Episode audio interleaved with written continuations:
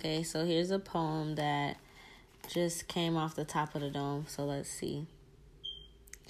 My love runs deep as oceans. Sun gazing feels amazing as I feel the sand between my toes. I use these precious moments of silence to meditate and ground myself. I inhale the good shit and exhale the bullshit, releasing all fears, doubts, and worries from this flesh vehicle. Meditation is my tune up.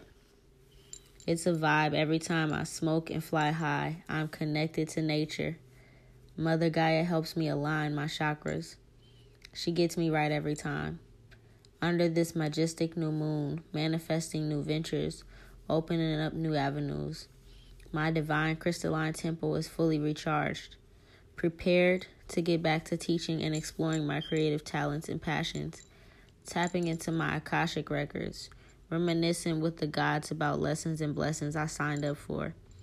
On the dotted line, with the sacred oath, I agreed. I damn near volunteered to come down and become this strange, majestic whiz kid that can conversate with the gods and ghosts and shit. Always around me, a product of my environment. Grew up a misfit on a subconscious purpose you see most may not be able to comprehend in the like language accent I am speaking in. I chose this gorgeous, powerful, sexy ass vessel, and you did too. So remember to love on you. These connections and lessons can result in blessings. You must learn the law of transmutation. We are all star seeds from other parallel universes, multi dimensions, and star clusters light years away. The souls connected to my vibration comes from our times on Orion. We are here realigning our karma to make things work on all realms because as above, so below. And time is non existent, or however that saying goes. I thank you for being a part of our amazing journey together. We are vibing out in this realm higher than we've ever been able to do as a collective before.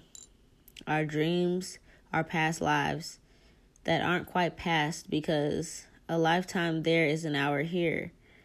As we walk down the hallway further into our subconscious, it's like a hallway of alternate realities with other versions of yourself, your loved ones, ancient deities, my higher self is really my future self because energy transfers and it never dies. And neither do I. I simply manifest the next reality to escape to, then continue to create legacies to pass down to future generations as I awaken every 108 years to the date to enjoy the fruits of my labor that my divine pe- that my divine being and source energy helped me create. Ashe.